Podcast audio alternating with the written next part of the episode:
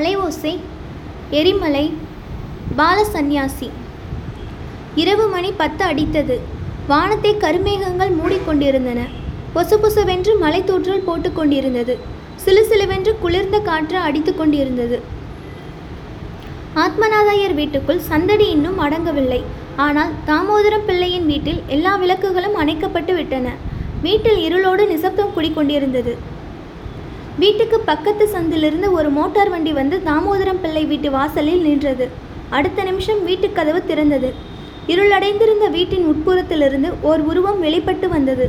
அந்த உருவத்தின் மீது மங்கலான வீதி விளக்கின் ஒளி விழுந்து போது ஒளி விழுந்தபோது இடுப்பில் காஷாயம் தரித்து கையில் கமண்டலம் ஏந்திய பால சந்நியாசியின் உருவம் என்று தெரிய வந்தது.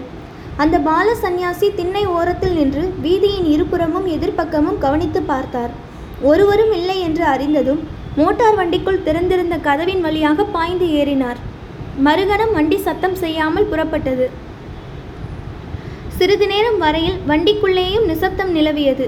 தேவப்பட்டணத்து தெருக்களை தாண்டி அப்பால் இருந்த சாலையில் வண்டி பிரவேசித்ததும் வண்டி ஓட்டிய அமரநாத் அப்பா பிழைத்தோம் இனி பயமில்லை என்றான். எனக்கு என்னமோ இன்னும் கொஞ்சம் பயமாகத்தான் இருக்கிறது. இந்த மோட்டாரில் இருக்கிற வரையில் எனக்கு பயம்தான். இறங்கிவிட்டால் கவலை இல்லை. எனக்காக நீ இவ்வளவு பெரிய அபாயத்துக்கு உட்பட எண்ணியதை நினைத்தால்? இந்த தேசத்திலேயே நீ ஒருவன்தான் எதற்கும் துணிந்த வீராதி வீரன் என்று எண்ணம் போலிருக்கிறது. அப்படி இல்லை அமரநாத் எந்த நிமிஷத்திலும் கைதியாவதற்கு தயாராகவே நான் இருந்து வருகிறேன். என்றைக்காவது ஒரு நாள் கைதியாகியே தீர வேண்டும். உன் விஷயம் அப்படியல்ல எனக்காக நீ கஷ்டப்பட வேண்டி நேர்ந்தால்? உனக்காக நான் ஒன்றும் கஷ்டப்படவில்லை. உனக்காக கஷ்டப்பட்டவர்கள் உன் தகப்பனார் தமையன் உன் தங்கையின் மாமனார் முதலியவர்கள். எல்லாரும் இன்றைக்கு செம்மையாக அடி வாங்கினார்கள். உன் தங்கையும் அம்மாவும் பட்ட வேதனை கொஞ்சம் அல்ல அவர்களுக்கு ஆறுதல் சொல்வதற்குள்ளே எனக்கு பிராணன் போய்விட்டது. அதை நினைத்தால் எனக்கு அவமானமாய் இருக்கிறது. என்றைக்காவது ஒரு நாள் அவர்களுடைய முகத்தில் விழிக்க வேண்டி நேர்ந்தால் என்ன சமாதானம் சொல்லுவேன்? அவர்களை அடிபடும்படி விட்டுவிட்டு நான் தப்பித்து கொண்டதை பற்றி அவர்கள் என்ன நினைப்பார்கள்? ஒன்றும் நினைக்க மாட்டார்கள். எப்படியாவது நீ தப்பித்து கொண்டாயே என்று சந்தோஷப்படுவார்கள். இப்போதும் கூட உன் கதி என்ன ஆயிற்றோ என்றுதான் அவர்களுக்கு கவலை. நீ நிச்சயமாய் தப்பித்து கொண்டாய் என்று தெரிந்தால் அவர்களுடைய கவலை நீங்கிவிடும். என்னதான் இருந்தாலும் நான் இன்று செய்தது ரொம்ப அவமானமான காரியம்தான். உன்னுடைய வற்புறுத்தலை கூட நான் பொருட்படுத்தி இருக்க மாட்டேன். அவர்களை அடிபட விட்டு நான் ஒளிந்து கொண்டிருக்க என் மனம் இடம் கொடுத்திராது. டெல்லியில் இருந்து என் அத்தங்கா சீதாவை பற்றி கடிதம் வரவில்லை என்றால் நானே போலீஸ் அதிகாரிகளிடம் சென்று என்னை ஒப்பு கொடுத்திருப்பேன். அதனால் யாருக்கும் எந்தவித சந்தோஷமும் ஏற்பட்டிராது. உன்னை சேர்ந்தவர்கள் எல்லாம் மனவேதனைப்பட்டிருப்பார்கள். என் தகப்பனார் உள்படத்தான். தாமோதரம் பிள்ளை என் விஷயத்தில் காட்டிய அனுதாபத்தை நினைத்தால் தான் எனக்கு பரம ஆச்சரியமாய் இருக்கிறது. அதற்கு காரணம் என்னவென்று உனக்கு தோன்றுகிறது? ஊகித்து சொல் பார்க்கலாம். காரணம் வேறு என்ன இருக்க முடியும்? நான் உன்னுடைய சிநேகிதன் என்ற காரணம்தான். அதெல்லாம் இல்லை. இங்கிலீஷ்காரன் சிங்கப்பூரில் அடிபட்டதிலிருந்து நம்மவர்கள் எல்லாருடைய மனமும் மாறிப்போயிருக்கிறது இந்த இங்கிலீஷ் ராஜாங்கம் எப்படியும் இந்தியாவை விட்டு போய்விடப் போகிறது என்று சிறு பிள்ளைகள் முதல் வயது முதிர்ந்த கிழவர்கள் வரையில் எல்லோரும் நம்புகிறார்கள். அதற்கும் உன்னுடைய தகப்பனார் எனக்கு செய்த உதவிக்கும் என்ன சம்பந்தம்? சம்பந்தம் இருக்கிறது. நாளைக்கு இங்கிலீஷ்காரன் இந்தியாவை விட்டு போய்விட்டால் அடுத்தாற்போல் அதிகாரத்துக்கு யார் வருவார்கள்? உன்னை போன்ற காங்கிரஸ் புரட்சிக்காரர்கள் ஒருவேளை வந்தாலும் வருவீர்கள். எல்லாவற்றுக்கும் கப்பலில் பாதிக்கு பாதி பாக்கு போட்டு வைக்கலாம் என்று கருதிதான் அப்பா உன்னை தப்புவிக்க முன்வந்தார் அது உண்மையானால் உன் தகப்பனாரின் பாதி பாக்கு நஷ்டம்தான் என்னை போன்ற ஓட்டை கப்பலில் பாக்கு போட்டு என்ன பிரயோஜனம்? ஆனால் நீ சொல்லும் காரணத்தை நான் ஒரு நாளும் ஒப்புக்கொள்ள மாட்டேன். உன்னுடைய சிநேகிதன் என்ற காரணத்துக்காகவும் என் பேரில் உள்ள பிரை பிரியத்தினாலும் தான் இந்த காரியம் செய்திருக்க வேண்டும். போனால் போகட்டும் நீ சொல்கிறபடி வைத்துக்கொள்ளலாம் உன் அத்தங்காலின் விஷயம் என்னவோ சொன்னாயே? என் அத்த தங்கை லலிதாவை பார்க்க வந்த மாப்பிள்ளை தனக்கு சீதாவை தான் பிடித்திருக்கிறது என்று சொல்லி அவளை கல்யாணம் செய்து கொண்டான் அல்லவா? அந்த காதல் கல்யாணம் பற்றி அப்போது நம் எல்லோருமே பிரமாதமாய் பேசிக்கொண்டிருந்தது நினைவிருக்கிறதா? உண்மையில் அந்த கல்யாணம் பெரிய துரதிர்ஷ்டமாய் முடிந்திருக்கிறது. அவர்களுடைய இல்வாழ்க்கையில் சந்தோஷமே கிடையாது அமரநாத் ஓயாமல் சண்டைதான். நீ வீணாக மிகைப்படுத்தி கூறுகிறாய் சூர்யா. நம்முடைய தேசத்தில் நூற்றுக்கு தொன்னூற்றொன்பது தம்பதிகள் ஓயாமல் சண்டை போட்டுக்கொண்டுதான் இருக்கிறார்கள்.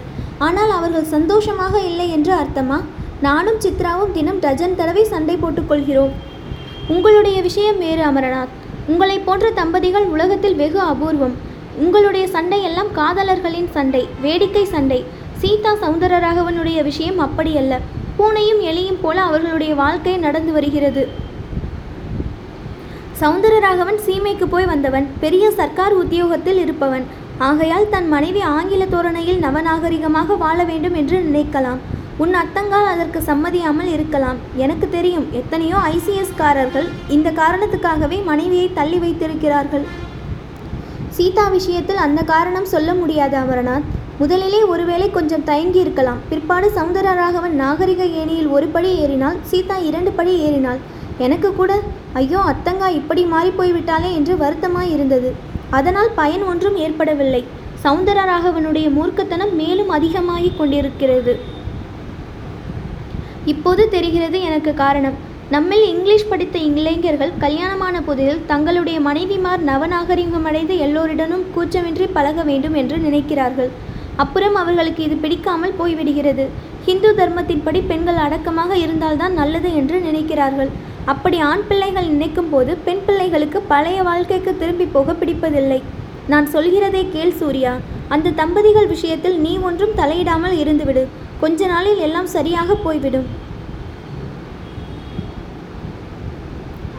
அப்படி என்னால் இருக்க முடியவில்லை அமரநாத் வாழ்நாள் முழுதும் கஷ்டப்பட்ட என் அத்தை இறப்பதற்கு முன்னால் தன்னுடைய அனாதை பெண்ணை கவனித்துக் கொள்ள வேண்டும் என்று என்னிடம் கேட்டுக்கொண்டாள். அதை என்னால் மறக்க முடியவில்லை என்றான் சூர்யா. சாலையின் இருபுறத்திலும் கழனிகளில் தண்ணீர் ததும்பி அலைமோதி கொண்டிருந்தது. சற்று தூரத்தில் காவேரி நதியின் பிரவாகம் மோட்டார் வண்டி சாலை வளைவில் திரும்பும்போது நெடுந்தூரத்துக்கு மோட்டார் விளக்கின் வெளிச்சம் அடித்து நாலாபுறமும் பரவியிருந்த நீர்வளத்தை காட்டியது. கழனியிலும் காவேரியிலும் லேசான மலைத்தூற்றல் விழுந்தபோது உண்டான சலசல சல சத்தம் மந்திர மந்திரஸ்தாயி சங்கீதத்தைப் போல் மனதுக்கு அமைதியை உண்டாக்கியது. நல்ல சங்கீத கச்சேரியின் நடுவில் அரசியல் சம்பாஷணை தொடங்கும் ரசிகர்களைப் போல் திடீர் திடீரென்று தவளைகள் உற்சாகமடைந்து வரட்டு கூச்சல் பூட்டன. மோட்டார் வண்டியின் முன் கண்ணாடியில் விழும் மலைத்துளிகளை துடைக்கும் கருவிகள் டக் டக் என்ற சத்தத்தோடு தங்கள் ச வேலையை செய்து கொண்டிருந்தன. அடடா! நீர்வளம் என்றால் இது அல்லவா நீர்வளம்? வடநாட்டில் பல பகுதிகளை நான் பார்த்திருக்கிறேன். எல்லாம் வறண்ட பிரதேசங்கள். இந்த மாதிரி நீர்வளம் எங்கேயும் கிடையாது என்றான் சூர்யா. நீ வங்காளத்துக்கு வந்ததில்லை சூர்யா. தமிழ்நாட்டை காட்டிலும் நீர்வளம் நிறைந்தது வங்காளம். அதிலும் கீழ் வங்காளம் அதிக வளம் பொருந்தியது. மழைக்காலத்தில் எங்கே பார்த்தாலும் தண்ணீர் மயந்தான் என்று அமரநாத் கூறினான். அப்படிப்பட்ட நீர்வளம் நிறைந்த தேசத்தில் இப்போது பஞ்சம் என்று சொல்கிறாயே என்றான் சூர்யா. அதுதானே வேடிக்கை. நான் சொல்வதை மட்டும் என்ன? பத்திரிகைகளில் நீ பார்க்கவில்லையா? வெளி ஜில்லாக்களிலிருந்து வரும் ஜனங்கள் சாலை ஓரங்களில் விழுந்து சாகிறார்கள். கல்கத்தா நிலைமை அப்படியே இருக்கும்போது நீ மறுபடியும் அங்கே போக போகப் போவதாக சொல்கிறாயே. போகாமல் என்ன செய்வது? உத்தியோகம் இருக்கிறதல்லவா? வங்காளத்தில் பஞ்சம் என்றால் கல்கத்தாவில் உள்ள நாற்பது லட்சம் பேரும் சாப்பாடு இல்லாமல் செத்துப்போய் விடுவார்கள் என்பதில்லை. தெரியும் தெரியும். உண்மையில் அரிசி பஞ்சமே இல்லை. பணப்பஞ்சம்தான். பணம் இருந்தால் அரிசிக்கு பஞ்சமில்லை. இருக்கிற அரிசியை சில சண்டாளர்கள் வாங்கி சேர்த்து வைத்திருக்கிறார்கள். அவர்களுடைய கொள்ளை லாபத்துக்காக ஏழை எளியவர்கள் உயிர் பலி கொடுக்கப்படுகிறது. அப்படித்தானே அமர்நாத்? ஆம் அப்படித்தான். இத்தகைய பேராசை பிடித்த கிராதகர்கள் நம்முடைய நாட்டில் இருக்கிறார்கள். இந்த நாட்டுக்குத்தான் நீ பூரண சுதந்திரம் வேண்டும் என்கிறாய். இங்கிலீஷ்காரன் எப்போது இந்த நாட்டை விட்டு வெளியேறுகிறானோ அப்போது இப்படிப்பட்ட தீமைகள் ஒளிந்து போய்விடும். பிரிட்டிஷ் ஆட்சியினால் வந்த கேடுகள் தானே இவையெல்லாம்? ஆனால் இங்கிலீஷ்காரன் இந்தியாவை விட்டு போய்விடுவான் என்று நீ நம்புகிறாயா? உண்மையாக சொல் என்றான் அமர்நாத். கட்டாயம் ஒரு நாள் இங்கிலீஷ்காரன் இந்த நாட்டை விட்டு போகத்தான் போகிறான். காஷ்மீரத்திலிருந்து கன்னியாகுமரி வரையில் நான் பிரயாணம் செய்திருக்கிறேன். அமரநாத் வங்காளத்துக்கு மட்டும் தான் வரவில்லை. நான் போன இடத்திலேயெல்லாம் ஜனங்களுடைய மனது கொதித்து கொண்டிருக்கிறது. இந்தியா தேசம் ஒரு பெரிய எரிமலையாகி இருக்கிறது. எந்த சமயத்தில் எரிமலை வெடித்து நெருப்பை கக்குமோ தெரியாது. ஏதாவது ஒரு சந்தர்ப்பம் ஏற்பட வேண்டியதுதான். நாற்பது கோடி ஜனங்களும் சீறி எழுந்து புரட்சி செய்ய போகிறார்கள். அந்த புரட்சி நெருப்பிலே பிரிட்டிஷ் ஆட்சி எரிந்து பஸ்பமாக போகிறது. அது மட்டுமா நாட்டை பிடித்த எல்லா பீடைகளும் எரிந்து பொசுங்கி சாம்பலாக போகின்றன. போதும் சூர்யா போதும். நம்மை சுற்றிலும் ஒரே குளிர்ச்சியாய் இருக்கிறது. இருந்தாலும் உன்னுடைய பேச்சு இந்த மோட்டாருக்குள் டெம்பரேச்சரையே அதிகமாகிவிட்டது. எரிமலை வெடிக்கிற போது வெடிக்கட்டும் பார்த்து கொள்ளலாம். அதோ மயிலப்பட்டி ஸ்டேஷன் வந்துவிட்டது. இப்போது நாம் பிரிய வேண்டும் என்றான் அமரநாத் சற்று தூரத்தில் விளக்குகள் மினுக்கின. ஒரு சின்ன கட்டிடம். கைகாட்டி முதலிய ரயில்வே ஸ்டேஷன் சின்னங்கள் ரயில்வே ஸ்டேஷன் சின்னங்கள் மங்களாக தெரிந்தன.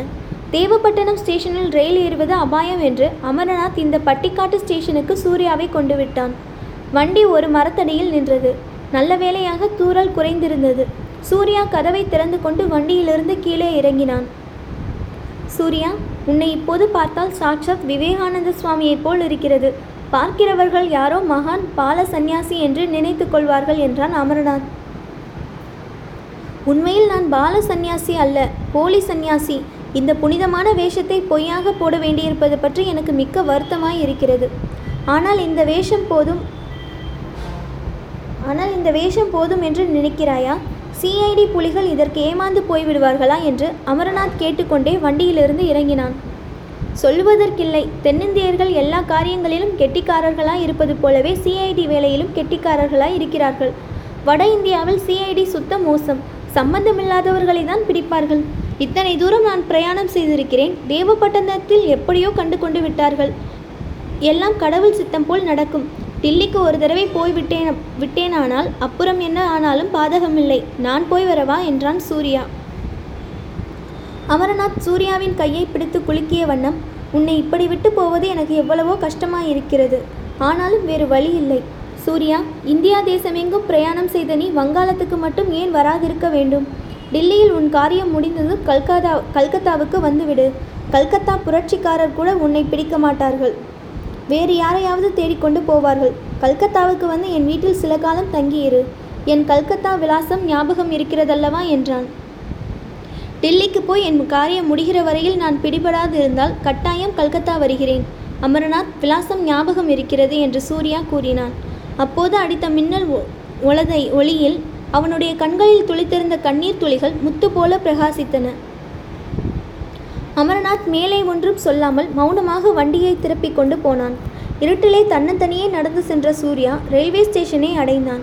அங்கே இருந்த இரவு ஸ்டேஷன் மாஸ்டரும் குமாஸ்தாவும் இரண்டு போர்ட்டர்களும் அந்த பால சந்நியாசியின் முகதேச தேஜஸை பார்த்து பிரமித்தார்கள். சுவாமி எங்கே இருந்து வருகிறது? எங்கே போகிறது? என்று அவர்கள் விசாரித்து தெரிந்து கொள்ள பார்த்தார்கள். ஆனால் அவர்களுடைய எல்லா கேள்விகளுக்கும் சுவாமியிடமிருந்து ஹரஹர மகாதேவா என்ற ஒரு பதில்தான் வந்தது. சிறிது நேரத்துக்கெல்லாம் தெற்கே போகும் ரயில் வரவே சந்நியாசி பிளாட்பாரத்துக்குள்ளே சென்றார். கேட்டில் நின்ற போர்ட்டர் அவரை நிறுத்தலாமா என்று பார்த்தான். அதற்குள் இரவு ஸ்டேஷன் மாஸ்டர் வேண்டாம் அப்பா சாமியாரை நிறுத்தாதே என்று சொன்னார். பிளாட்பாரத்தில் வந்து நின்ற ரயில் ஓரமாக பால சந்நியாசி விடுவிடு என்று நடந்து சென்றார். தேவப்பட்டினம் ஸ்டேஷனில் அமரநாத் வாங்கி கொண்டு வந்து கொடுத்த இரண்டாம் வகுப்பு டிக்கெட் சந்நியாசியிடம் இருந்தது. ஆனால் அவர் மூன்றாம் வகுப்பு வண்டிகளை பார்த்து கொண்டே போனார். மழையை முன்னிட்டு அநேக வண்டிகளில் ஜன்னல் கதவுகள் சாத்தப்பட்டிருந்தன. ஒரு வண்டியில் சில ஜன்னல்கள் திறந்திருந்தன. சாமியார் அந்த வண்டியில் ஏறினாள். ஏறினார். ஒவ்வொரு அறை பெஞ்சியிலும் இரண்டு பேர் உட்கார்ந்திருந்தார்கள். அல்லது ஒருவர் காலை மடக்கி கொண்டு படுத்திருந்தார். ஒரே ஒரு அரை பெஞ்சில் மட்டும் ஒரு மனிதன் சப்பனம் போட்டு உட்கார்ந்திருந்தான். அவனுக்கு பக்கத்தில் ஒரு டைரியும் பென்சிலும் இருந்தன. பால சந்நியாசி நேரே அந்த பெஞ்சி அண்டை போய் நின்று ஹரஹர மகாதேவா என்றார். அந்த மனிதன் நிமிர்ந்து பார்த்துவிட்டு உட்காருங்கோ சாமி என்றான். சாமியார் உட்கார்ந்து மடியில் செருகியிருந்த சிறு பட்டுப்பையை எடுத்து அதிலிருந்து கொஞ்சம் விபூதி எடுத்து நெற்றியில் பூசிக்கொண்டு திருச்செந்தூர் முருகா என்றார். சாமி எவ்விடத்து பிரயாணமோ என்று அந்த மனிதன் கேட்டான். இந்த கட்டை காசிக்கு போய் திரும்பி வருகிறது. ராமேஸ்வரம் போக ஆசை. முருகன் அருள் எப்படியோ என்றார் பால சந்நியாசி சாமியிடம் டிக்கெட் இருக்கிறதா என்று அந்த மனிதன் கேட்டான். மதுரை வரையில் இருக்கிறது ஒரு பக்தர் வாங்கி கொடுத்தார். அதற்கப்பால் முருகனுடைய சித்தம் என்று சொல்லிக்கொண்டே சந்நியாசி இடுப்பில் செருகியிருந்த டிக்கெட்டை எடுத்து காட்டினார். இது இரண்டாம் வகுப்பு டிக்கெட் அல்லவா? சாமி தவறி மூன்றாம் வகுப்பு வண்டியில் ஏறிவிட்டதே? இல்லை இல்லை தெரிந்துதான் ஏறினேன். பக்தன் வாங்கி கொடுத்தாலும் இந்த கட்டைக்கு இரண்டாம் வகுப்பில் போக விருப்பமில்லை. ஆகையால் ரயில் இங்கே நின்றதும் இரண்டாம் வகுப்பிலிருந்து இறங்கி மூன்றாம் வகுப்பில் ஏறலாயிற்று. அந்த மனிதனுக்கு ஒரே ஆச்சரியமாக போய்விட்டது. சாமியார் என்றால் இப்படியல்லவா இருக்க வேண்டும்? இந்த காலத்தில் எங்கே பார்த்தாலும் போலி சாமியார்கள் தான் அதிகமாய் போயிருக்கிறார்கள் என்றான். முருகன் செயல் என்றார் பால சந்நியாசி ரயில் போய் கொண்டிருந்தது. வெளியே மலைத்தூறல் போட்டு கொண்டிருந்தது. உள்ளே பிரயாணிகள் தூங்கி வழிந்தார்கள். சாமியாருக்கும் அவருடைய புதிய பரமானந்த சீடனுக்கும் மட்டும் தூக்கம் வரவில்லை. அப்பனே உன் மனதிலே கவலை குடிக்கொண்டிருக்கிறது என்றார் சந்நியாசி. ஆமாம் சாமி வீட்டிலே சம்சாரத்துக்கு உடம்பு சரியில்லை. ஒரு மாதமாய் ஆஸ்பத்திரிக்கு அழைத்து போய் வருகிறேன். ஒன்றும் குணம் தெரியவில்லை. அதற்குள் இந்த டியூட்டி வந்துவிட்டது. சாமியார் விபூதி பையை எடுத்து இந்தா காசி விஸ்வநாதர் கோயில் விபூதி. இதை கொண்டு போய் பக்தியுடன் உன் சம்சாரத்தின் நெற்றியில் இடு. குணமாகிவிடும் என்றார். பயபக்தியுடன் அந்த மனிதன் விபூதியை வாங்கி கொண்டு டைரியிலிருந்து ஒரு ஏட்டை கிழித்து அதில் பொட்டணம் கட்டினான்.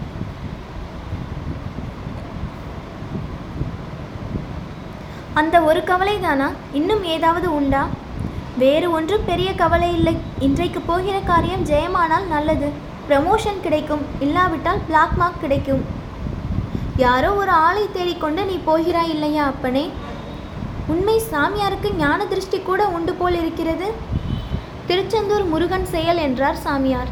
நான் தேடி போகிற ஆசாமி அகப்படுவான்களா சாமி? இந்த கட்டைக்கு என்ன தெரியும் அப்பா?